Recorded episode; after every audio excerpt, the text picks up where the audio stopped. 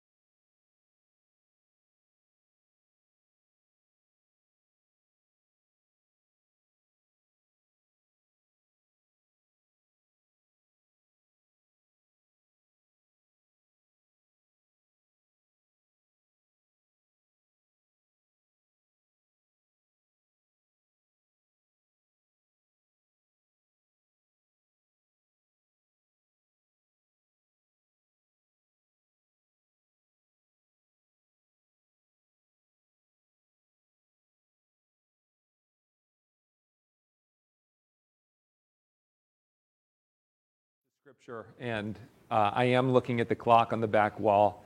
Now there's two clocks on the back wall. Thanks very much.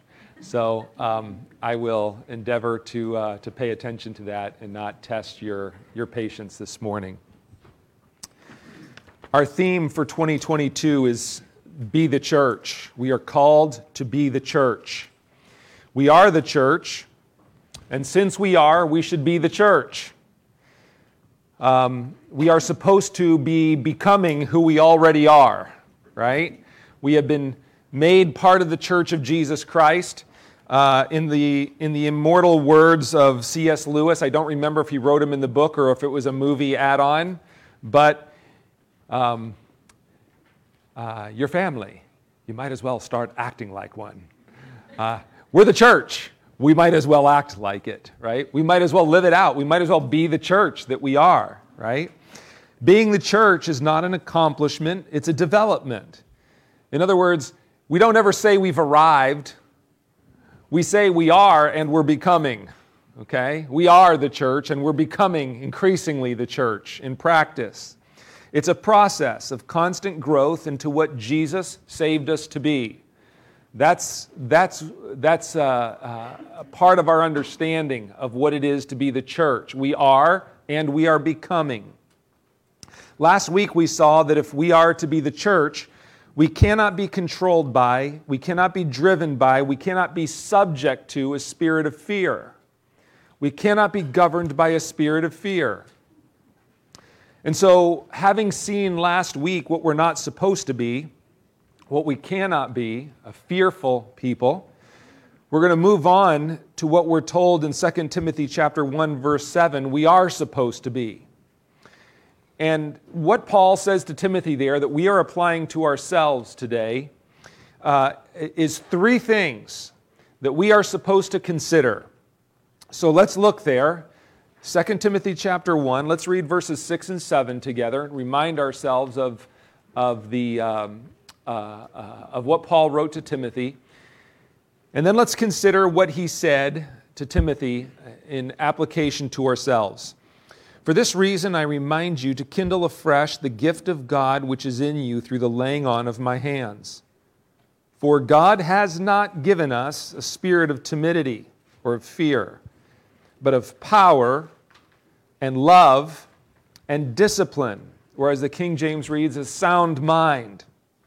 This is what he's called us to be. These three things power, love, sound mind. These are, uh, are discipline. This is, this is what the church is supposed to understand itself as. And so, over the next three weeks, we're going to consider these one at a time. Let me just say, in, uh, to connect this to, to some previous messages, that as ambassadors of reconciliation. This is part of who we understand ourselves to be as the church. We are, in this world, ambassadors of reconciliation. We are not to be governed by fear. Amen? Amen? Ambassadors need to be people who are known for what side they're on. You can't represent a side if nobody knows what side you're on, right? Ambassadors come from a place, they've got a passport the, the compound in which they live theoretically, I guess in some ways legally, actually belongs to the, to the place they came from. Okay?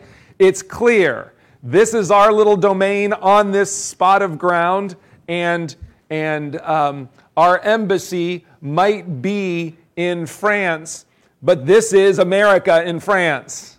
And and I am an ambassador for the United States of America in France. I represent the United States to the French government and the French people, right? And, and, and so it, it has to be known. We are ambassadors of reconciliation. We cannot hide. We cannot let a spirit of fear keep us bound up so that nobody knows who we are. We weren't sent on an undercover mission, we were sent on a wide open mission, okay? So, so fear is not part of what the, what the church is supposed to be. Instead of a spirit of fear, God has not given us a spirit of fear or of spirit of timidity. He says, but of power. So you can read it this way. In fact, the way to read it would be something like this if you wanted to expand it. God has not given us a spirit of fear, but He has given us a spirit of power and a spirit of love and a spirit of discipline or a sound mind. That that word spirit extends throughout the entire passage, okay? Not a spirit of fear, but yes, a spirit of power, love, and discipline. This is what he has given to us. This morning, I want to consider what it means that God has given to us the spirit of power. That God has given to us the spirit of power. The Greek word is dunamis. It's that word dunamis.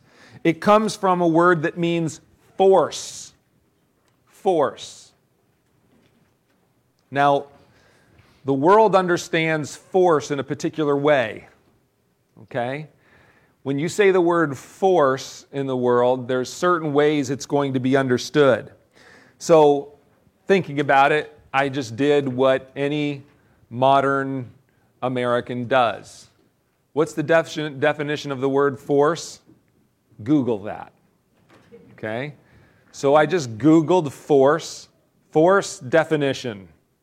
Here's the two definitions that came up. Okay?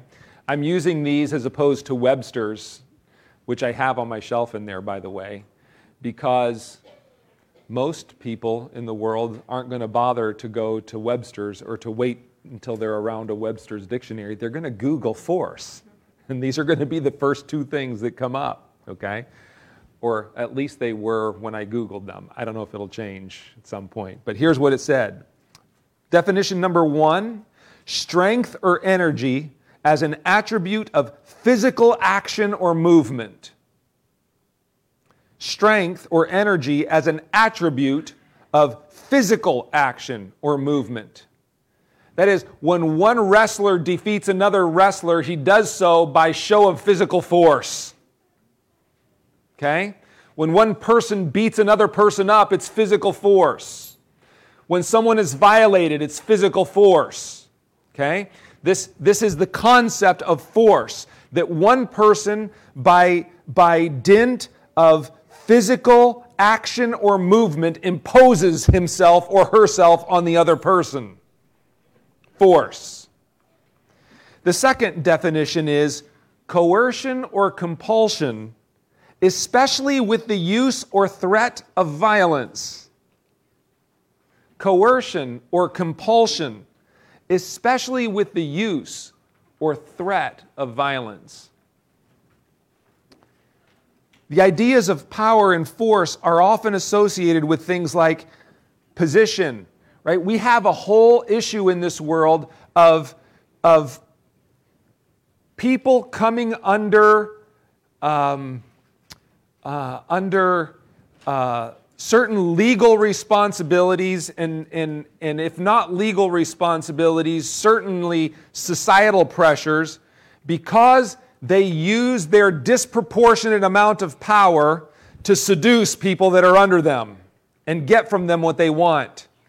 In other words, when we talk about issues like consent, we talk about the, the, the problem that extreme disparities in power make consent more complicated because one person feels a certain obligation to another person.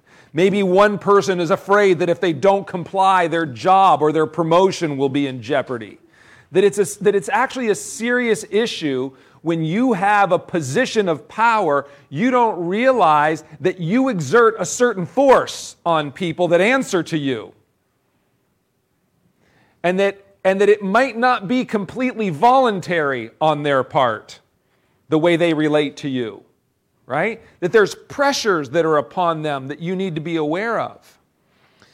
Power and force are often associated with positions, with privilege, people with power find themselves with all sorts of privileges, at least in their own minds. At least in their own minds. It's associated with things like financial, re- financial resources, financial resources, military might, force or power, um, uh, physical strength, force, power, fear, intimidation, manipulation. These are all aspects that the world thinks of when it thinks of things like power and force. And I got to tell you that in practical terms, especially in the way the world works, that is part of the deal. Okay? It's, it's not completely inappropriate. There is power, force behind military might, right? There is that. But please hear this the way things work in the world is not the way they're necessarily supposed to work in the kingdom of God. The church operates on a, on a different principle. The way, the way the church works is different. We view power or force in a different way than the world does. It's not how power works in the spiritual realm the way it works in the physical realm. The kingdom of God, it's different. Dunamis, the way we understand power, the word dunamis refers to miraculous or supernatural power. Miraculous or supernatural power. It refers to a power, listen to this. So let me just say this real quickly. This would have been a really good time to have a PowerPoint presentation. And it just so turns out that I did have a PowerPoint presentation. We are, we are improving things as fast as we can around here. And this past week, there was computer work going on. And because of that, the ability to transfer the, the presentation, well, it got lost. So we'll just say that for now. Um, so there's not a power. I, I wish I had one. So I'm going to repeat the definitions a couple of times. Power, from, our, from a Christian understanding, is something that comes from and extends beyond any human natural resource, ability, or title. It's something more than that. Okay?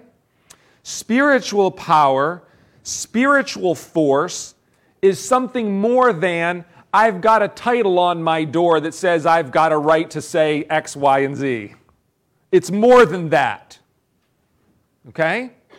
It's more than that. It's more than the amount of money. Let me tell you a great story about amounts of money, okay, and spiritual power, spiritual force. Boy, I wish I could remember which one it was. Somebody in here might know the story and be able to remind me of the name. But there was one of those early church guys that walked into, the, walked into one of the popes. And as he walked in, the pope was counting a large sum of money. I think it was Thomas Aquinas, but I could be wrong. He said to this man, he said, Look, the church can no longer say, Silver and gold have I none. And this man looked back at the Pope and said, That is true, Holy Father. Neither can it say to the lame man, Rise and walk.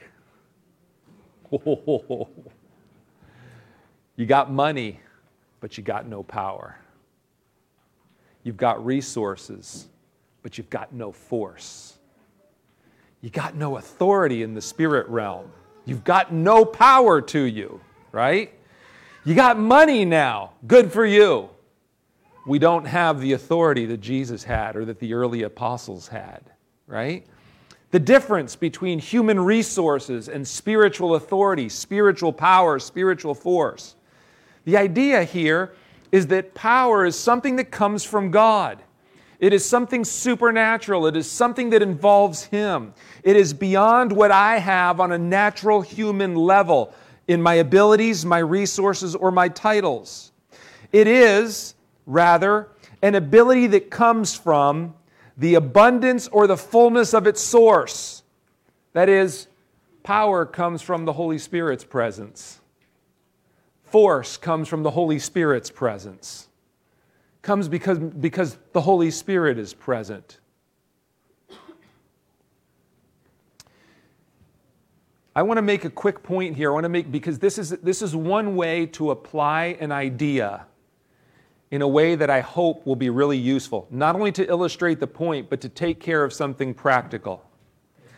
I was recently talking to one of my daughters, and she asked me, Were you ever one of those boys that looks at girls and says things like, You've got to obey me because I'm a boy and you're a girl. And I said, Well, uh, I have to admit that there were a couple of times when I ma- did make jokes like that when I was a teenager. Why did you do that?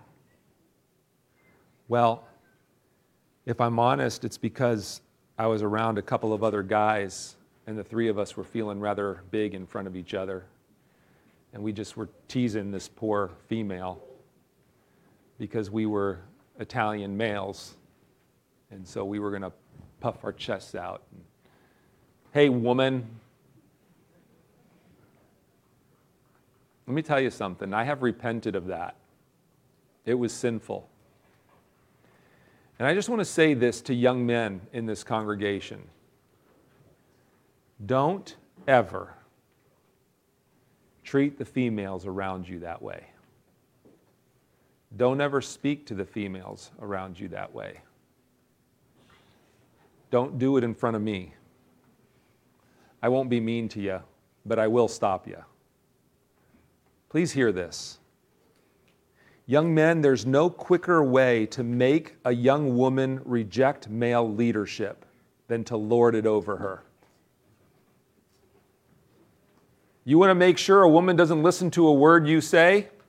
Tell her she has to because you're the man. I am the man. You will turn them off so fast, it'll make your head spin, whether it's right or wrong. Amen? Please hear this. Thank you.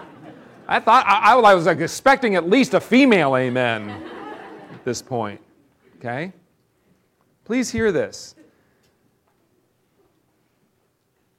It's the fastest way to turn yourself into the man she doesn't want to marry.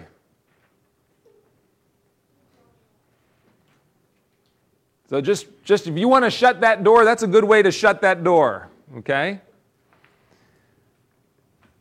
Go ahead and tease about submission because you're the man. Please hear this. Spiritual power doesn't come that way. Submission is always voluntary. Spiritual power, force, ability, authority doesn't come because you've got a title or a gender. Let me, let me just remind everyone that the way the Lord Jesus treats his church, and I'm talking the one who is exalted to the right hand of the Father. Every name subject to his. He stands at the door and knocks, and he says, If any man will open unto me, I will come in. He's not bashing the door down. Right? The way he approaches this is, is if any man wants to be my disciple, let him deny himself take up his cross and follow me. We call it the great invitation, right? It's, it's, it's there. There's only one way to do it. It's not negotiable. But whether or not you do it is up to you. It's your own choice. We have to understand how this works. Please hear this. People will obey for fear, but they only submit for love. They will obey for fear, but they will only submit for love. A person might cower, they might give up for fear, but submission requires true respect and, and true love. Please don't tease about these issues. They're big deals. They're big deals. A husband's responsibility before God to lead is real. It's real. The way we carry ourselves either earns us the privilege of being followed or earns us the privilege of a rough marriage. We are called upon by God Himself to love our wives as Christ loved the church and gave Himself for it to lay down our lives, to sacrifice. Let me tell you something. It is way easier to follow one who sacrifices himself for you than it is to, to to yield yourself to one who lords over you. We have to understand where, where power comes from, where it really comes from. So, what does the Bible teach us about, about that power which has its source in the Holy Spirit? What is this power? Where does it come from? What does it look like? Power that comes from the Holy Spirit. I want to just quickly draw your attention to three scriptures. There's plenty of others we could look at, but I want to draw your attention to three scriptures that I think help give us a, a valuable understanding of what the power of the Holy Spirit in our lives looks like. Plenty of other things we could look at, but I want to look at these three. First of all, Luke chapter 4. Luke chapter 4 verse 14 says this And Jesus returned to Galilee in the power of the Spirit, and news about him spread throughout all the surrounding district. Now you might say to yourself, well, in and of itself, that verse doesn't tell me a whole lot. But if you open up your Bible and you're looking at that verse, here's what you'll see. You'll see that the previous verses, the first 13 verses in that chapter, are about the temptation of Jesus. They're about the fact that Jesus was tempted. When Jesus was tempted, who won that battle? Jesus did, right? He's tempted three times. Each time he responds with the word. He overcomes the temptation. Verse 13 says, And when the devil had finished every temptation, he departed from him until an opportune time, and Jesus returned to Galilee in the power of the Spirit. That's the flow of the passage. We get these little breaks in there with little chapter titles of, of editorial comments that are put in there, and we miss the flow. The point is this please notice that Jesus left the wilderness in the Holy Spirit's power after overcoming Satan's temptations. It's a vital truth. Please listen to this. Sin saps our confidence, it decreases our energy, and it diminishes our spiritual power. You cannot expect to live a life that is yielding on a regular basis to sin and have spiritual authority and power at the same time. There's kind of this thing that's a choice. Walk in the Spirit, and you will not fulfill in the lust of the flesh. You can't have a strong flesh and a strong spirit at the same time. There's this, there's this choice that we have. There's this thing that we have to understand. There's a conflict between the life of the flesh, that is, that sinful nature that wants the sins of this world, and, and the Spirit of God that resides within us. You can't be strong in both. There's, a, there's an understanding that, that in order to be, to be mighty in spirit, we have to deny ourselves the sins of the flesh. And so it is that the Lord Jesus walks out of the wilderness in the power of the Spirit because he has not yielded to the temptations that Satan presented to him. Thankfully, by the way, this is not a completely linear thing where if you sin once, you lose all spiritual power. Thank God. Everybody said amen to that. Okay? And there's something even better than that. Listen to this. That is, repentance really does restore things. Amen? I mean, thank God for the privilege of repentance, right? That, that when you repent, there is a restoring that God does to your soul. It might take you a while to recover some of your confidence. But the point is this it's not as if the moment you're saved, you get this much force, and with every sin you commit, it just diminishes until hopefully there's something left by the time you die. It's not that, right? It's it's we may fail, but thank God through repentance he restores us to himself. It's a beautiful thing to know that. Here is, here is the, the, the big picture point of this passage, however. Please, please uh, understand this. We cannot earn spiritual power, but you must pay a price for it. You must pay a price for it. Like any other form of greatness or expertise, spiritual power is gained the hard way. It's gained the hard way. It's gained through sacrifice, it's gained through self denial, it's gained through battles won. If I'm being as, as earthbound as possible, you know, if you want to be the best free throw shooter on your team, you got to be the guy that's out there just shooting free throws for hours until it becomes so second nature to you that it doesn't matter how much pressure you're under. If it's a championship game and you're one point down and you've got to make two free throws to win the game, it's just got to be just completely rote mechanical. I, I know how to do this, I've done it eight million times. Pressure means nothing, situation means nothing. It's just the motion over and over and over again. Right? There's something about, about the, the sacrifice involved in I have put in the time, I have done the things that were necessary.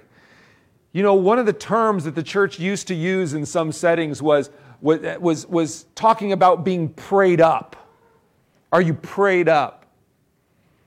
A.W. Tozer would talk about, would talk about the fact that, that there are people that wait until they're in desperate circumstances and all of a sudden prayer starts coming out of them. Well, you, you kind of missed all the buildup to that. right? all the praying was supposed to be to prepare you for this moment of crisis. Now all of a sudden you got in this moment of crisis and you're going to start screaming to God. How about building up some, some power, some authority, so that you're not so easily shaken in the moment of crisis, right? This idea that, that spiritual force, spiritual power, is something that, that comes at a certain amount of cost. I've used this illustration before. I will never forget going to a missionary uh, uh, kid retreat and being introduced to this phrase for the first time. Um, it was some missionary kids. There, there was a big group of missionaries in Belgium, Brussels, Belgium. And they had, I don't know where they had come up with it, but they were all using this phrase. The phrase that they, would, that they shared with me was every once in a while, you just got to flesh out you can only be spiritual for so long. You can only be good for so long. Eventually, you just got to flesh out for a little while. Everybody's got to flesh out for Not if you want spiritual power. Amen? There's a price you pay. Fleshing out will cost you the life of God's Spirit within you. There's a price to be paid. It's not that you deserve it, it's simply that this is how this thing works in order to be mighty in spirit, you cannot be playing games with the flesh. God has not given us a spirit of fear, but we have access to a spirit of power. But it's a spirit that has to be cultivated. He's a spirit that has to be invited. He has to be nurtured in our lives. His life must be fed in us in order for that full power to express itself through us. Secondly, Acts chapter 10, verse 38. Acts chapter 10, verse 38 says this You know Jesus of Nazareth, how God anointed him with the Holy Spirit and with power and how he went about doing good and healing all who were oppressed by the devil, for God was with him. For God was with him. Notice from this verse that the Holy Spirit's power is associated with two things with doing good and with healing. Specifically, healing those who are oppressed by the devil, those with spiritual bondages in their lives, those with spiritual strongholds in their lives, or in the case of Jesus, even those which extended to the point of demonic possession itself. Right? Authority that, that was present to deal with the powers of darkness. In other words, the spirit of power means that people who are endued with that power will be actively engaged in doing good and in confronting the powers of darkness that they find in the world around them. They will have an authority to deal with the realm of evil. There will be a power that, that, that compels them, that drives them to be willing to be involved in the spiritual needs that they see in the world around them. I will never forget the experience of my internship. I was walking down, it was a very large church. I had a huge respect for the pastor there. He was, he was just a wonderful man. My wife's pastor when she was first saved, and she grew up in that church. I'm walking down the hall with another young guy, and Pastor Schmidgall's walking the other way, and he sees, he sees us two interns, and he says to us, Guys, need you in that room over there for a few minutes. And he calls for a couple of other guys that are around there, a couple of other pastors. He goes, There's a woman in there that we believe is demon possessed. We're going to go in there, we're going to deal with it. And I remember thinking to myself in that moment, there is no way I should walk into that room. I have no business being in that room. Know, that's a sobering thought when you realize in the moment, I'm not ready. I'm not in a place where I'm ready, and I know it.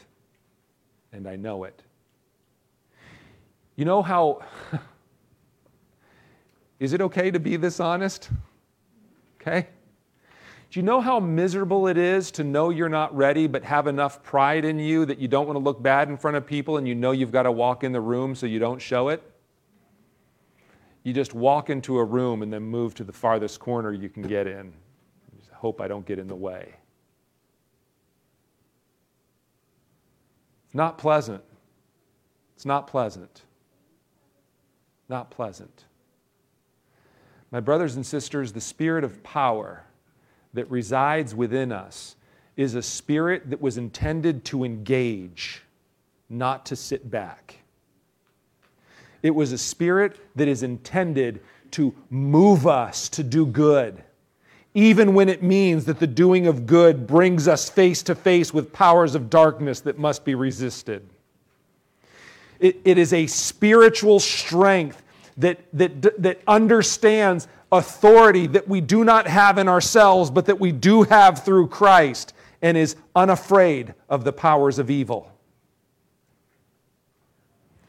And knows that in a world full of darkness, someone has to carry the force of light and be ready to step into that situation with the power of Jesus Christ present in their lives. Serious business. Serious business. We have been given a spirit of power. Listen to this. I think this is the significance. We have been given this spirit of power. We have a choice whether we enhance it or whether we dampen it. I keep saying it because I'm thinking of power. But we have a choice whether we, by engagement and, and by submission and obedience and, and, and righteousness and, and, and, and walking with God's, whether we, we expand, whether He expands His dominion in our lives, whether His presence and His influence grows in our lives, or whether, whether, as I picture it sometimes in my life, whether my life is such that He is increasingly relegated to smaller and smaller corners of my heart. We should be living in a way that His presence and power can burst from us when it's needed. That, his, that, that, that we are carriers of His presence into the world around us. The last scripture that I'll draw your attention to is Romans 15, verse 13. Romans 15, verse 13. Listen to this. Now may the God of hope fill you with all joy and peace in believing, that you may abound in hope by the power of the Holy Spirit. That you may abound in hope by the power of the Holy Spirit. Notice that in this scripture, there are three characteristics. They're not the only three, but in this scripture, there's three characteristics that are produced in us by the Holy Spirit's power. They are joy and peace and hope. Joy and peace and hope. Let me just real quickly run through them. Joy is calm delight or cheerfulness. You know what joy is? Joy is rooted in a faith that trusts in God in all things. It is a trust. This joy is rooted in a trust in God in all things. And our capacity for joy is prepared for and enlarged by having lived through times of sorrow. Joy. Let me say this about joy real quickly. Joy is not a nice extra if you can get it. It is a necessary part of the Christian life, it's a product of the Holy Spirit. The fruit of the Spirit is love, joy. Joy. Joy is a necessary part of, of life in the Holy Spirit. It's not just a convenient thing that if you, if you can get it, it's nice. It's a vital part of our lives. It's a depressing world. We need joy. Joy is a testimony to the world around us. It speaks of the presence of one that is great within us. Joy is a vital part of what it is to be a Christian peace. It is untroubled, undisturbed well being or security. We've already defined this word. It's best associated with the word wholeness, to be whole. God wants you to be whole. He wants you to be a person that is filled with His peace, a person that is whole. And hope. Um, I love using this illustration. My daughter used to, my daughter Amanda, I'm going to tell a story on her. Sorry, Amanda. I loved this about you growing up. I never corrected this in you because I, I, it was one of those things. How many of you have things that when your children do them, you don't want to correct it because it'll be like the last childhood thing they do? Know what I'm talking about? You just want them to, in that one thing. Sorry, Amanda. She used to say things like, I hope I could have ice cream. What she meant was, I wish but she would use the word hope. That's the way the world understands hope. It's something that you wish for. But in the Bible, hope is that confident expectation that you will see the thing you do not now see and receive the thing you have not yet experienced. The second coming of Christ is called the blessed hope, not because there's a question mark after it, but because we haven't seen it yet. We haven't experienced yet, but it's guaranteed. Hope is I know whom I have believed and am persuaded that he is able to keep that which I have committed unto him against that day. Do you remember that hymn? That's a scripture. Do you remember the hymn? I know whom I have believed. There's lots of things I don't know, but there are some things I do know. Hope is that certainty that I will see and receive that which God has said He will give to me. It's not a wish, it's not wish upon a star. It's certainty. It's I know it for sure. My word, this world needs hope. Amen? This world needs something that it knows for sure it can cling to. Let me, let me tell you one way this works. I do not know what Russia will do with Ukraine. But I do know that there is coming a day when the kingdoms of this world shall become the kingdoms of our Lord and of his Christ, and he shall reign forever. Amen. I know that Russia will not be the ultimate Lord over Ukraine forever. Right? I know this. And, and so it is that believers look at news stories and we say, that's a terrible thing. I hope that doesn't happen. But if it does, it's not the end of the world. I do know the end of this story. I have hope. And I know for sure it's going to come to pass. I know who's going to rule over this whole ball of mess right now. I know. Right? We have that certainty in our hearts. These things are produced in us by the Spirit of power. By the Spirit of power, it says. Notice that what notice what this means. It means, listen, it means two things. It means one that the spirit of power is interested of doing in doing something in you. In you. How many of you could use a little more joy than you have right now? How many of you would say joy is not my strong suit? Listen to me. You need the spirit of power in your life because he does produce joy. How many of you, peace is not your strong suit? Hope is not your strong suit. This is what the spirit of power produces in us. We need the Holy Spirit. Please hear, because there's more than enough reason in the world not to have any of those. And I've got to tell you, there's more than enough reason when I look at myself not to have any of those. Oh, but when I look at the Holy Spirit of God within me, when I look at what Christ has done for me, when I see who He is, that's what He produces in me. See, He wants to do something in me that if you are uh, a cup half empty person, He's going to say to you, um, some gently, lovingly, the way He does, did, uh, did Jesus die for you? Why aren't you excited about that? Where's your joy? I've told you this before.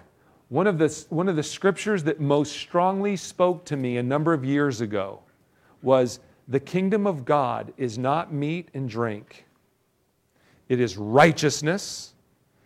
Okay, I think I've got that understood. Righteousness. And peace. Uh, and joy in the Holy Ghost. And the Holy Spirit said, Righteousness without peace and joy is not the fullness of what my kingdom is about, my friend.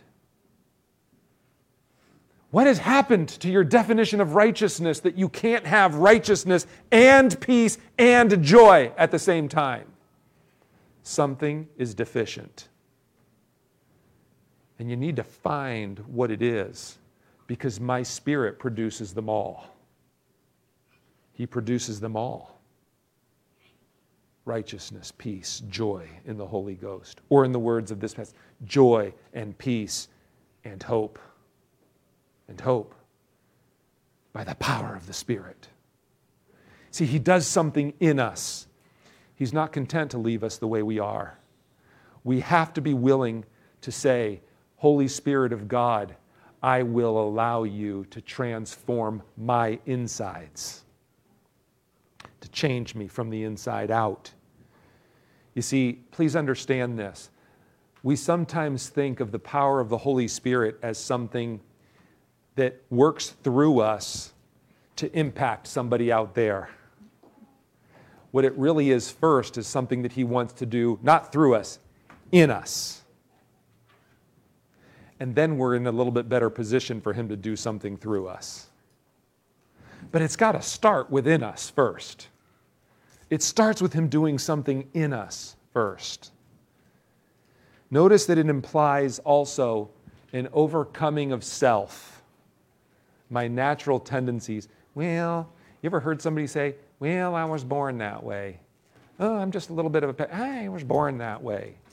Well, you might have been born that way, but you weren't born again that way. Amen? There is a new life inside of you. And it is qualitatively different than the one you received the first time you were born. And it's a life that God intends to grow until it surpasses the power of the other one. And you become something beyond what you were by the first birth. He's the spirit of power. He can do that in us. He can do that in us. Means that by the Spirit's power, we're changed from who we once were to who we natural and who we naturally are. Listen, to who God designed us to be, created us to be, and who He wants us to be so badly for our own good.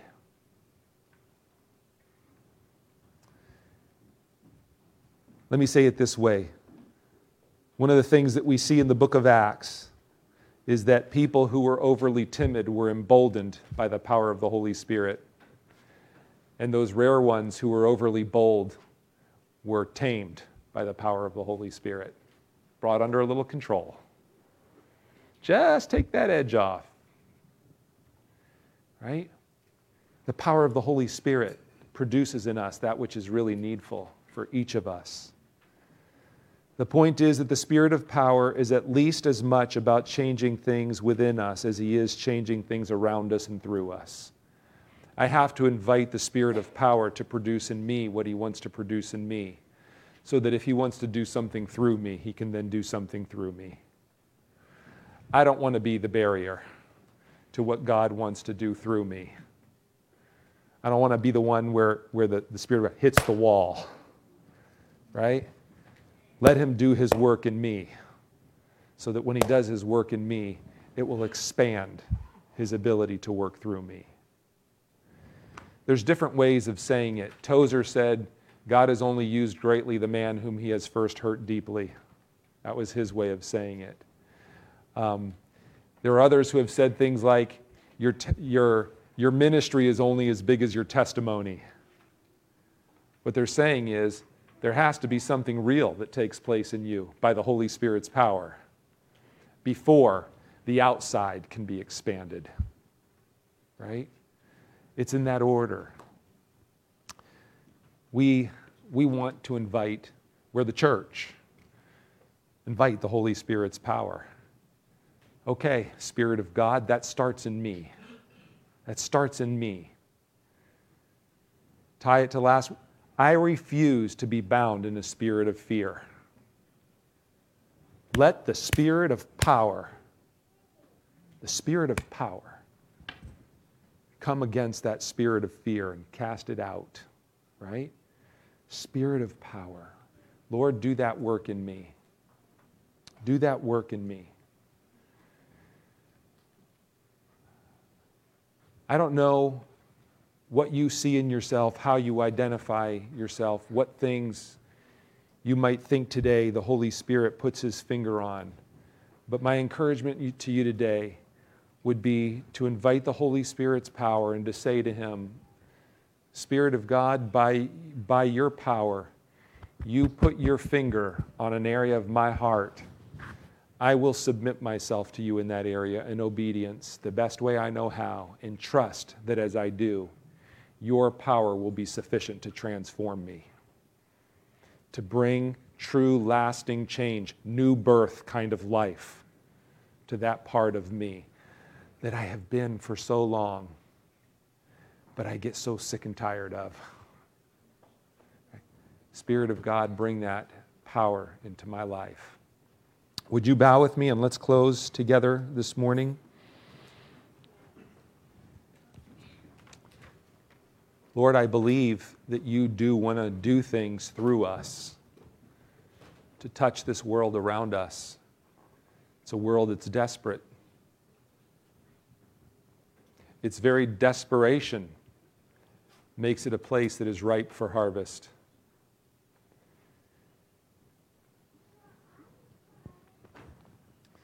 Oh, the power of a joyful heart in the midst of depression the way light pushes back darkness.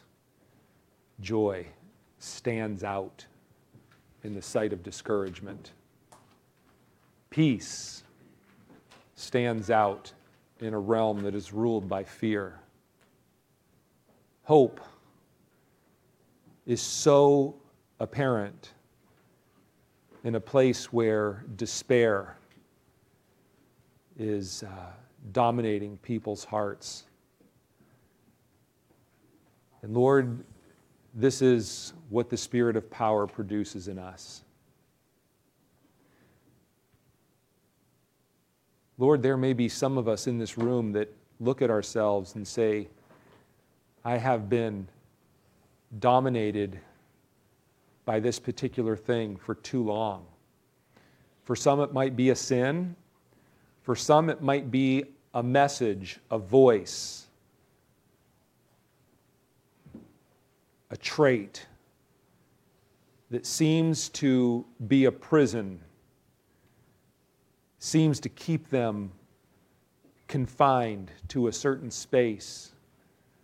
And there is that which in us that just cries out to be made free.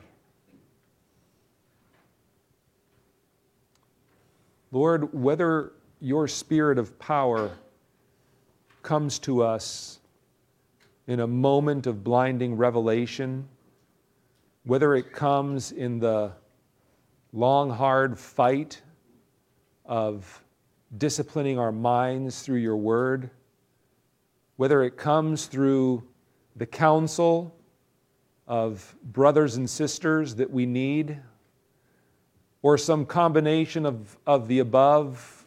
Lord, I, uh, we, uh, let it be that we would not care what it takes, but let it be that we would say, Spirit of power, use whatever means, whatever tools to transform this area that I might be the man or the woman of God that you want me to be. Lord, that my life might be fully released into usefulness and service to you. Don't let me be, be limited any, any longer. I don't want to be bound anymore. Let the power of your Spirit bring freedom to us, joy in the Holy Ghost. hope, peace.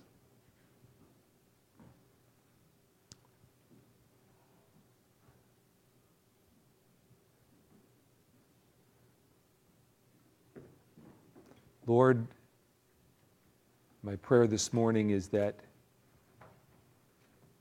we would be not a people of potential, but a people engaged deployed, serving you, serving one another, serving our community, our world around us. And doing so in the power of your Spirit because of what you've done within us. And so we invite that work, Lord, in each one of our hearts. And Lord, I just close praying for that brother or sister who may have heard this and may have reached a point of discouragement or despair where they have been battling with that thought that the thing they want to see changed will never, ever, ever change. I just ask that you would come to them by your Spirit right now. And that you would whisper in their hearts, You are the same yesterday, today, and forever. You have not changed, that you are still available, that you do not fail, that your arm is not short, that your ears are not closed. that your might has not diminished, you're not tired. You are still able. And I pray that you would rekindle in their hearts that hope. That you who began a, work, a good work are faithful and that you will complete it. We invite you to do that today, Lord Jesus. We invite you to do that today. Thank you that you love us too much to leave us alone. Thank you, Lord. We bless you and we welcome your presence in our hearts. In Jesus' name, amen. Amen. Amen. Children, there's choir next door. I did try to keep an eye on the clock. So, Lord bless you all. Have a great, uh, great week.